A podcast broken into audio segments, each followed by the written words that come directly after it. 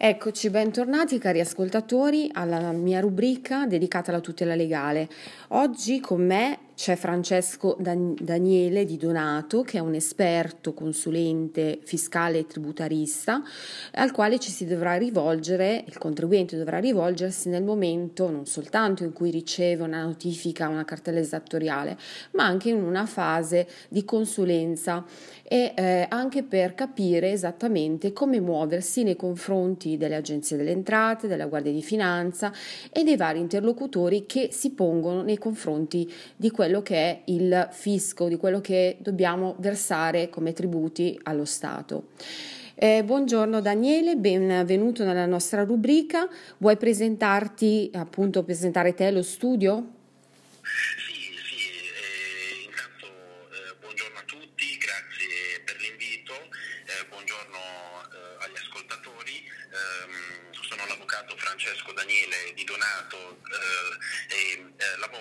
Un'associazione professionale che si chiama lo studio eh, legale tributario Morri e Rossetti, eh, presente da diversi anni eh, a Milano. il nostro studio è una realtà multidisciplinare che si compone di circa 70 professionisti equamente suddivisi fra dottori commercialisti e avvocati.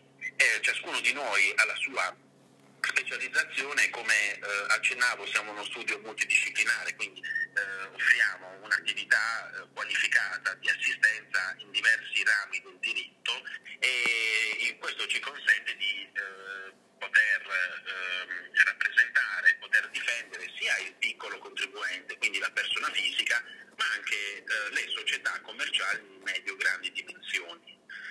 Esatto, infatti eh, quello che poi di fatto una, sia una, un singolo contribuente con una persona fisica sia eh, quelle che sono le aziende piccole e medie dimensioni hanno una necessità anche di mh, rivolgersi a un esperto e di sapere esattamente come muoversi nelle varie fasi. A proposito di fasi, eh, a questo punto ti chiederei Daniele di spiegarci bene queste, ehm, quelle che sono le fasi del controllo fiscale e la fase del contraddittorio. Sì,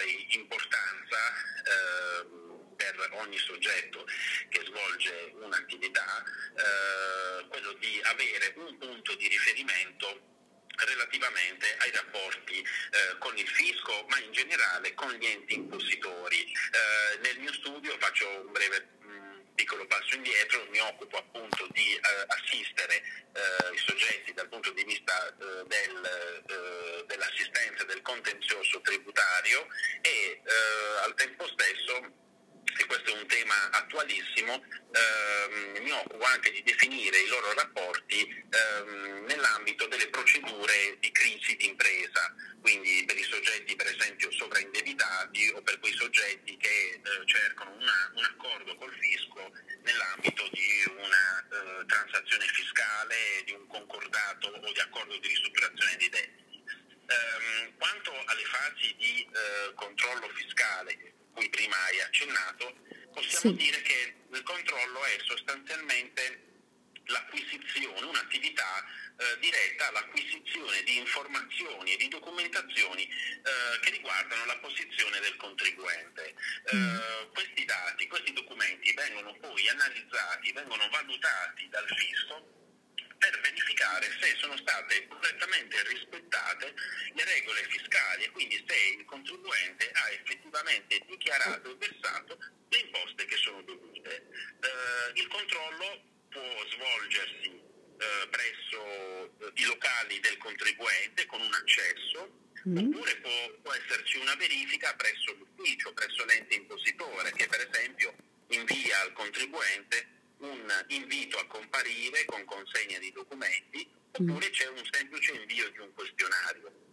Quanto invece al contraddittorio, eh, il contraddittorio è una fase eh, nel quale il contribuente eh, rappresenta le sue difese e generalmente eh, il contraddittorio è, eh, può, può, avvenire nella fase antecedente l'emissione eh, dell'avviso di accertamento, che poi è l'atto conclusivo del controllo, sì. oppure il, il confronto può, questo confronto può esserci subito dopo. Quindi sostanzialmente il contraddittorio è una fase nella quale il contribuente ha la, ha la possibilità di rappresentare le proprie ragioni, di far valere quelle che sono le sue difese eh, circa eventuali contestazioni mosse dall'ente, dall'ente eh, che sta operando la verifica.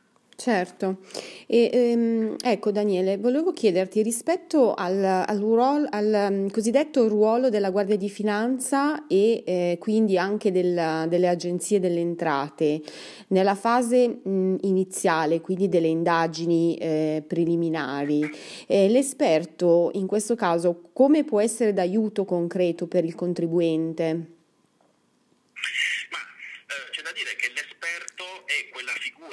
professionale che in primo luogo eh, conosce bene quelli che sono i poteri che possono essere eh, esercitati eh, dai verificatori nella fase del controllo. Ma in ogni caso l'esperto tributario è colui che ehm, nella fase del controllo deve assicurare che siano rispettati tutti i diritti, eh, le garanzie e in genere le forme di tutela previste a favore del contribuente. Eh, mi sono eh, capitati diversi casi di assistenza in verifica dei clienti e eh, in questo, in, questo, senso posso per esempio eh, richiamare il caso della estrazione eh, delle copie informatiche. Mm. è ormai noto il fatto che eh, gran parte eh, dei contribuenti eh, custodisce la propria contabilità in forma eh, elettronica, quindi su supporti informatici.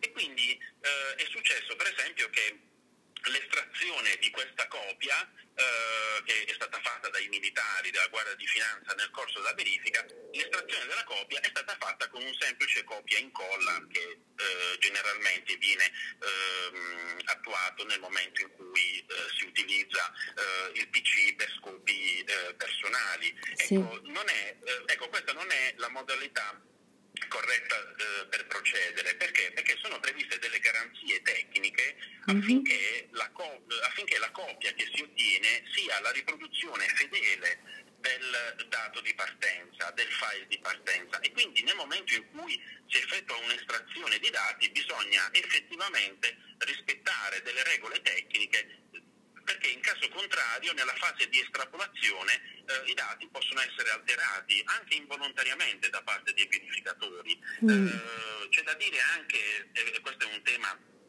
eh, mm. che, che, mi appassiona, mh, mm, sul quale ho, ho dedicato molti, eh, molti, studi, abbiamo fatto tanta attività di ricerca in studio, eh, se facciamo riferimento per esempio alla, all'acquisizione delle email, sì. Eh, quindi della normale posta elettronica, possiamo dire che non tutte eh, le email possono essere acquisite dai verificatori, ma soltanto quelle che sono state già aperte eh, dal contribuente. Mm. Eh, un altro caso, per esempio, di tutela del contribuente è quella nel, nella fase della verifica, è quella di accesso al domicilio privato. Sì. Eh, l'abitazione del, privata del contribuente non può essere oggetto di, una, di un accesso da parte dei verificatori, mm. se non attraverso un'apposita autorizzazione dell'autorità giudiziaria mm-hmm. che a sua volta eh, può essere rilasciata soltanto se ci sono gravi indizi di violazioni tributarie. Quindi eh, diciamo che a monte deve esserci un'attività uh, particolare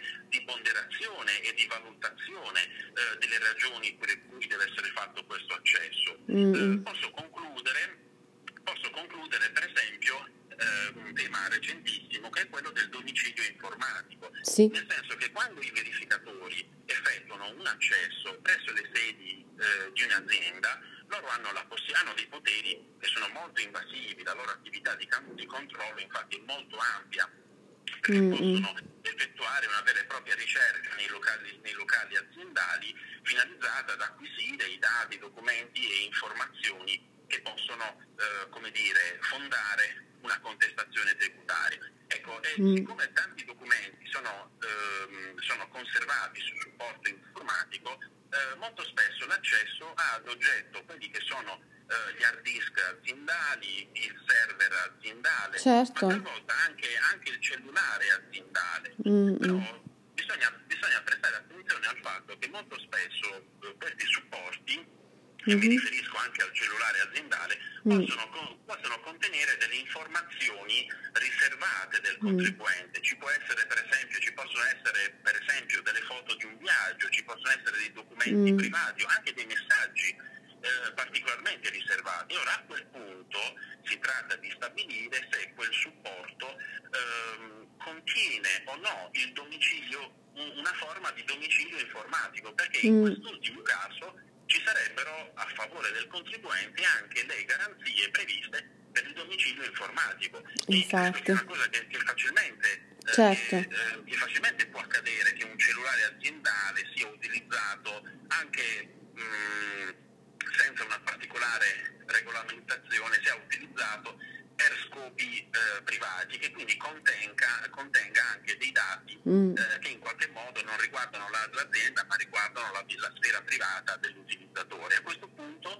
ehm, sono previste delle, cioè in questi casi sono previste delle tutele per il contribuente, per cui mm. non è mm. possibile un controllo eh, totale, insomma. Limiti, eh, mm. da parte dei verificatori.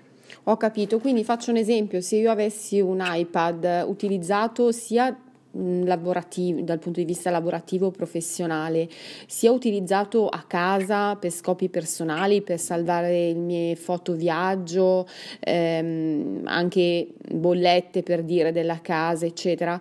Ehm, in caso di accertamento da parte della, della Guardia di Finanza non avrebbero, diciamo, in, in totale il diritto di avvalersi eh, di, di, di, di, insomma, di sequestro di iPad e di, di tutto il contenuto eh, in questo mio strumento personale perché potrebbe essere fatto rientrare una sorta di domicilio, no? di domicilio personale. Esatto, cioè, se questi dati, se questi dati mm. possono essere eh, dei dati personali, eh, dire, annoverabili tra il domicilio eh, informatico di una persona che è comunque certo. Eh, un luogo nel quale si esplica la sua personalità, sì, a, quel sì. punto, a quel punto non può esserci, cioè eh, dal punto di vista dei verificatori non può esserci un libero accesso, perché mm. il domicilio è un diritto eh, che addirittura è tutelato dalla nostra Costituzione, per mm. cui l'accesso deve essere eh, comunque, deve, essere, deve seguire particolari regole e particolari garanzie in favore del contribuente, in mancanza quei dati non potrebbero essere utilizzati. Mm-mm, certo, come ad esempio la mail deve essere già stata letta allora a quel punto, come hai chiarito? Mm-hmm. Sì, sì, anche qui eh, mi ricollego al concetto eh, della segretezza della corrispondenza che mm. è uno dei diritti garantiti. Meno male, meno male.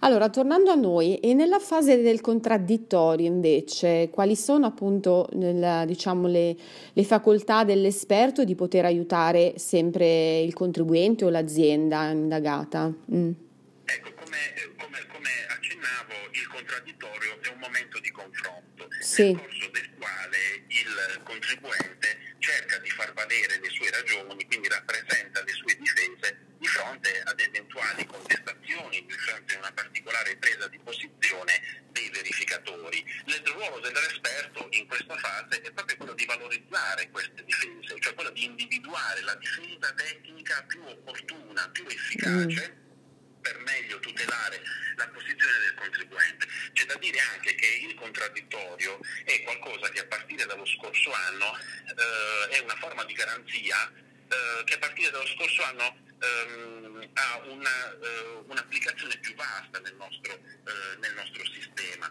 e quindi questo vuol dire che l'esperto deve non soltanto valorizzare le difese del contribuente, ma deve assicurarsi che queste difese siano attentamente valutate dall'ente mm. impostitore in modo da ottenere un avviso di accertamento, quindi un eventuale atto conclusivo della verifica che mm. sia espressione di una particolare valutazione, di una particolare ponderazione della posizione del contribuente. Questo significa quindi che eh, l'ente impositore, una volta che eh, c'è stato questo contraddittorio, deve anche spiegare nell'accertamento perché le ragioni del contribuente non sono condivisibili e quindi non possono essere accolte. Mm, certo.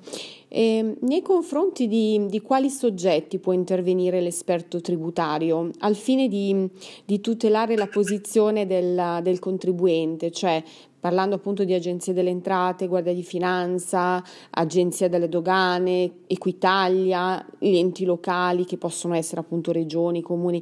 Cioè, mh, qui ci puoi fare qualche esempio?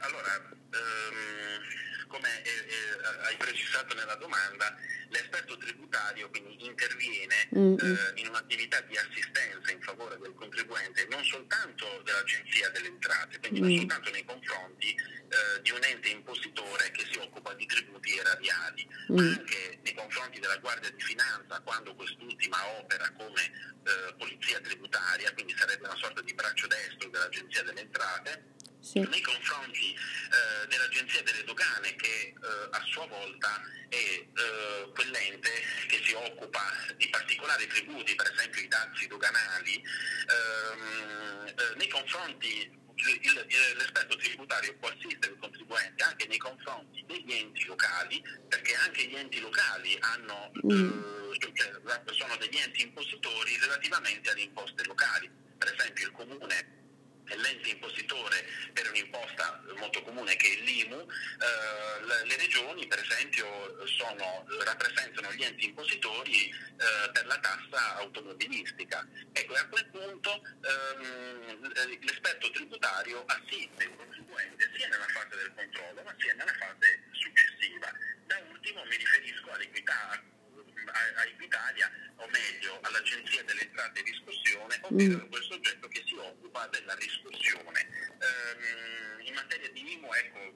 Parlando di esempi, mi, uh, mi è capitato di uh, assistere dei contribuenti uh, sì.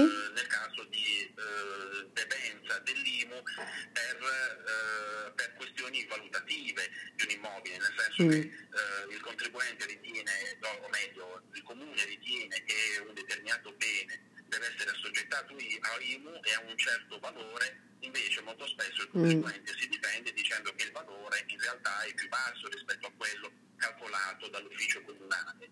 Eh, mm. Mi è capitato di, eh, di recente eh, di difendere un contribuente che ha diritto ad una agevolazione IMU e quindi è completamente esonerato dal pagamento del tributo Mm. soltanto che per il comune il tributo è dovuto perché non ha presentato una dichiarazione.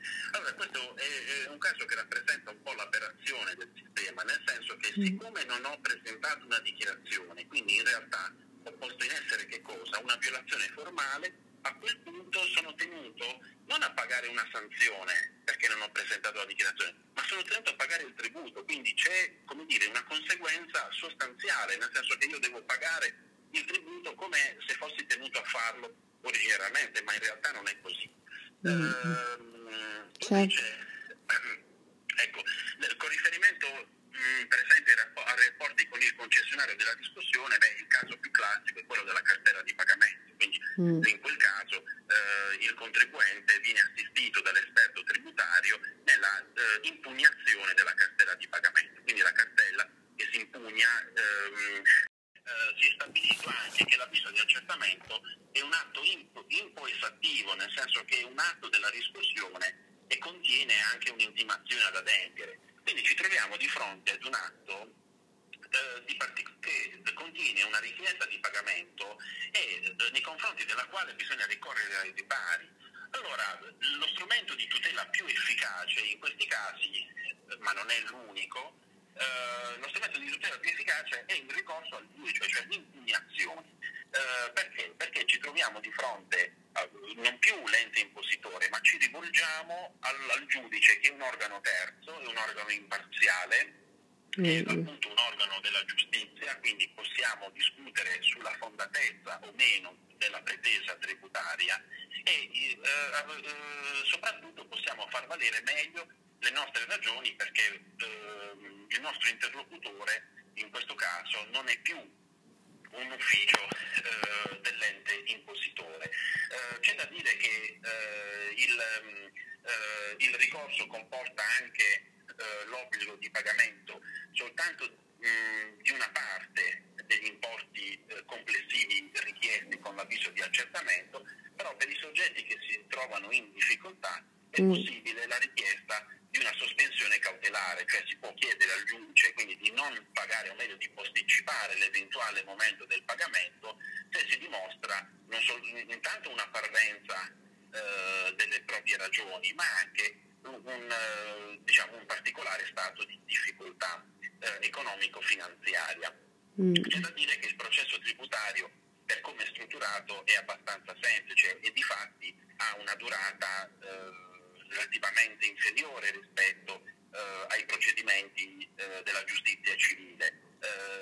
Un, gli atti del contribuente generalmente sono due, parliamo del ricorso e poi di una memoria, l'ufficio si presenta con, si costituisce con un atto di controdeduzioni e un'eventuale memoria e poi c'è una sola udienza. Quindi diciamo che sotto questo aspetto il procedimento tributario è eh, piuttosto semplice. Mm. E una volta che è stato emesso eh, l'avviso di, di, accertamento, quindi il processo tributario è, è diciamo, un unico strumento per difendere le ragioni del contribuente o ehm, ci sono, Daniele, degli altri strumenti alternativi? Allora, il processo tributario è sicuramente eh, il, lo strumento più efficace, mm. però non è l'unico, perché mm. il contribuente comunque far valere le sue ragioni anche attraverso altri strumenti. Mi riferisco per esempio al, all'accertamento con adesione, cioè è una procedura che viene attivata dal contribuente eh, subito dopo la ricezione di un avviso di accertamento, quindi subito dopo la notifica. In quel caso, in un lasso di tempo piuttosto breve, sono circa 90 giorni, il contribuente e l'ufficio eh, possono provare a trovare una soluzione conciliativa. Mm. Quindi eh, entrambi ehm, eh, si fanno delle reciproche concessioni mm. e cercano di trovare un'intesa eh, finalizzata ad un pagamento soltanto parziale degli importi che originariamente sono stati accertati. Eh, questo è, in sostanza è diciamo, il primo strumento che è quello dell'accertamento con adesione. Poi c'è da dire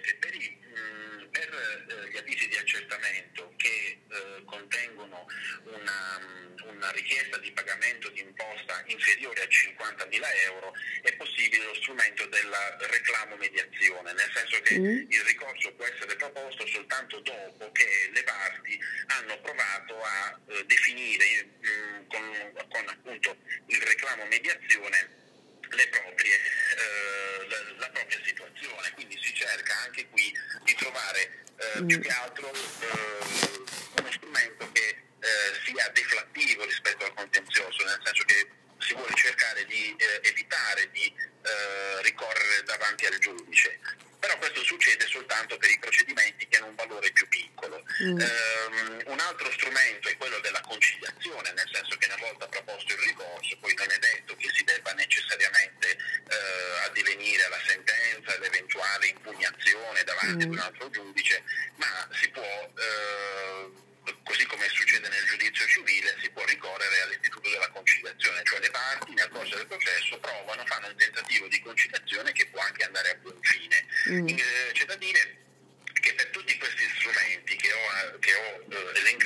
Sí.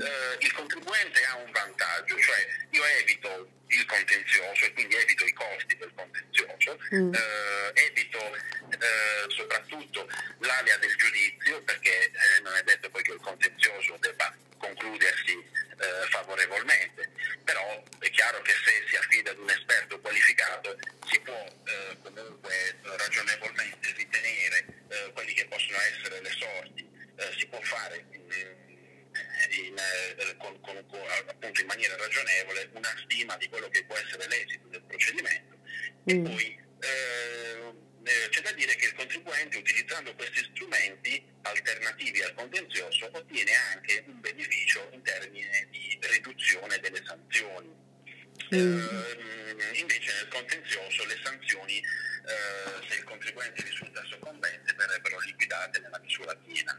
Eh, un altro strumento che mi viene in mente è quello dell'autotutela, cioè l'autotutela è una richiesta che il contribuente formula all'ente impositore di riesaminare la situazione alla luce di particolari ragioni che vorrà rappresentare.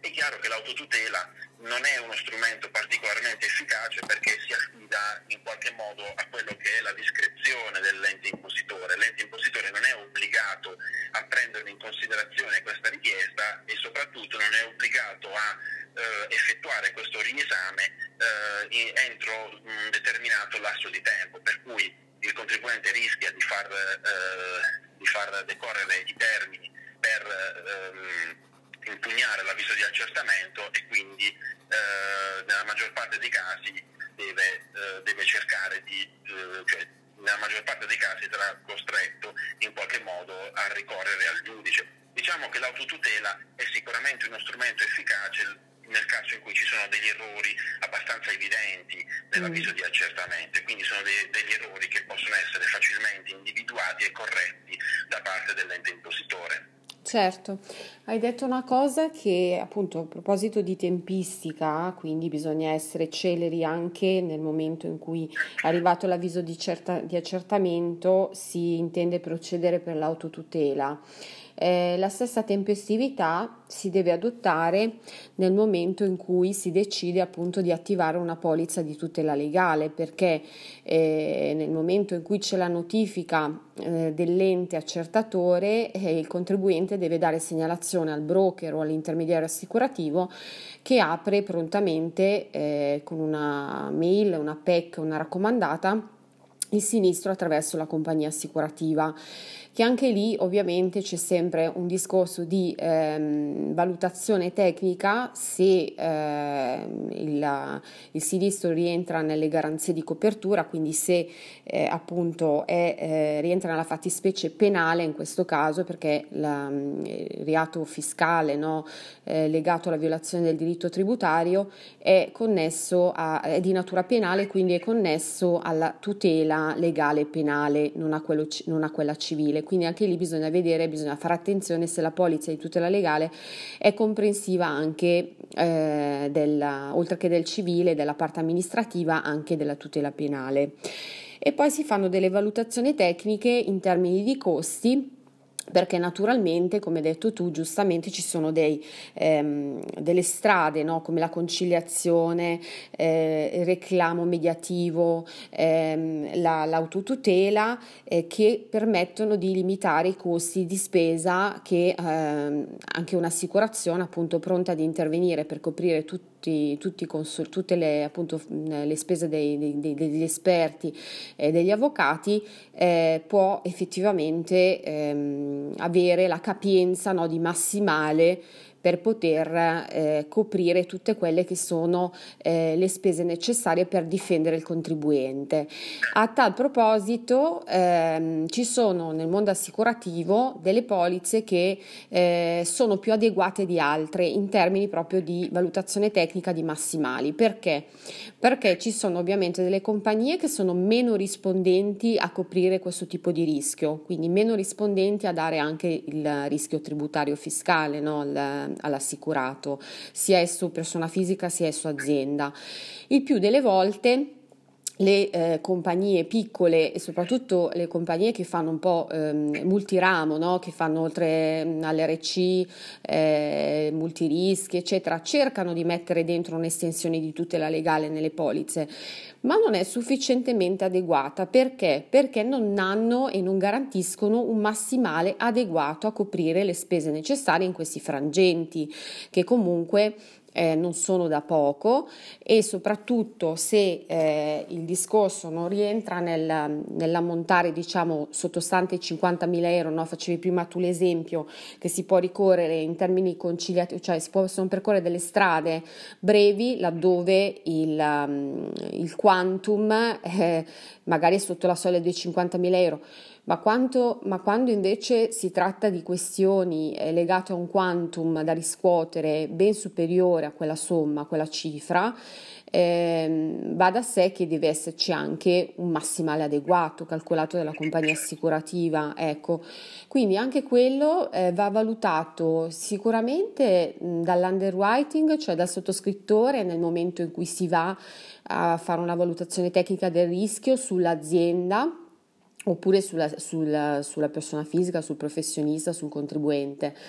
Poi ovviamente ci sono delle tipologie di, ehm, di imprese o di attività più soggette a un rischio ehm, più soggette a un rischio di tipo ehm, ovviamente eh, fiscale e tributario, cioè faccio, se penso appunto allo studio del commercialista, eh, che è uno dei primi eh, che deve valutare i bilanci, eh, presentare documenti eh, di, di, di, rilevanza contabile, ehm, va da sé che di riflesso può essere coinvolto anche per concorso di, di colpa con l'azienda se appunto l'azienda magari viene pizzicata dall'agenzia delle entrate. Eh, quindi sono, ecco, più sono, sono, più soggetti coinvolti per il medesimo magari procedimento, quindi per, medesimo, eh, per la medesima imputazione d'accusa, eh, in quel caso da parte dell'Agenzia delle Entrate, e quindi sarebbe anche giusto e opportuno che eh, interlocutori come i professionisti, quindi come gli studi professionisti eh, che vanno a, a, a, redigere i bilanci eh, o che fanno anche da revisore dei conti, ehm, abbiano con sé anche, oltre alla classica RC professionale, anche una, una, una polizza di tutela legale. Monoramo, cioè con, con una compagnia monoramo, io lo consiglio vivamente, perché perché non si inneschi un conflitto di interesse poi nella capacità di andare a intervenire nel momento di apertura del sinistro, eh, perché molto spesso magari può essere una causa di respingere il sinistro proprio perché c'è di mezzo prima una una richiesta, una, una richiesta, di risarcimento danni che poi non, è, eh, non ha un'estensione di tutela legale congrua al, um, al quantum.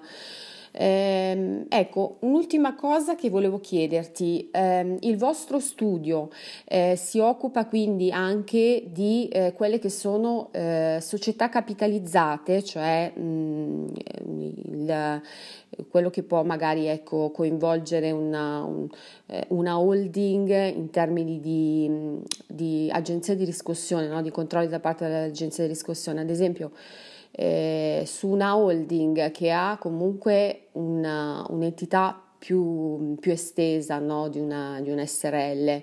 Eh, I controlli qui sono maggiori oppure mh, mm, come funziona con una, con una società? Allora, c'è da dire che eh, intanto il nostro studio è uno studio in grado di prestare l'assistenza eh, sia ai soggetti di piccole dimensioni ma anche ai soggetti di grandi dimensioni. Nel caso di una holding stiamo parlando di, di un gruppo di, di, mm. società, quindi di, eh, di uh, soggetti che eh, appartengono ad una stessa casa madre eh, che eh, appunto può esercitare un'attività di controllo.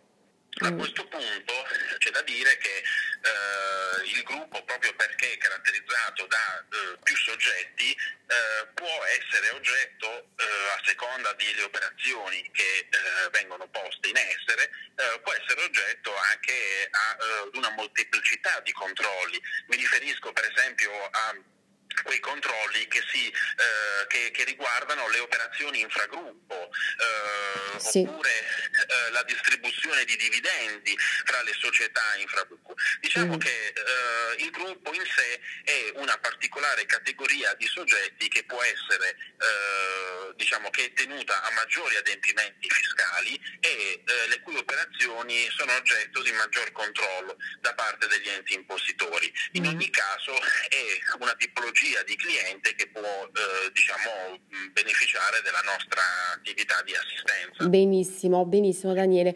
Allora, mi, ci dai indicazioni di come trovarvi? Cioè, oltre vabbè, a LinkedIn, che immagino tu abbia un profilo professionale anche su LinkedIn, ma lo studio ehm, ha un sito, un link? Ehm... Sì, lo, lo, studio ha un, un sito istituzionale. Sì morrirossetti.it. Ok, poi lo scriviamo infatti nella, nella nota eh, della, del podcast, sì.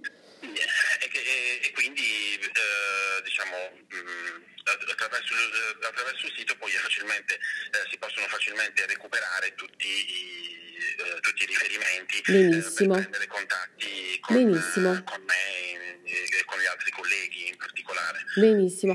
Daniele, io ti ringrazio, eh, sei stato eh, ben chiaro, eh, preciso, eh, ci hai veramente illustrato le varie fasi, eh, quindi abbiamo anche ben chiaro cosa vuol dire una fase di controllo, di contraddittorio, eh, di accertamento. spero che anche sia più chiaro e sia reso anche più, diciamo, più sensibile il contribuente da questo punto di vista che da solo non può affrontare una, um, un, diciamo, una, un controllo ma anche un processo, anzi a maggior ragione un processo, se non ha un esperto eh, veramente consapevole, esatto, di, di, di, tutti i processi e tutte le fasi che devono essere affrontate. Eh, grazie mille, ti auguro buon pomeriggio eh, e intanto ringrazio gli ascoltatori di aver dedicato attenzione a questo nostro podcast. Grazie Daniele, grazie, a presto.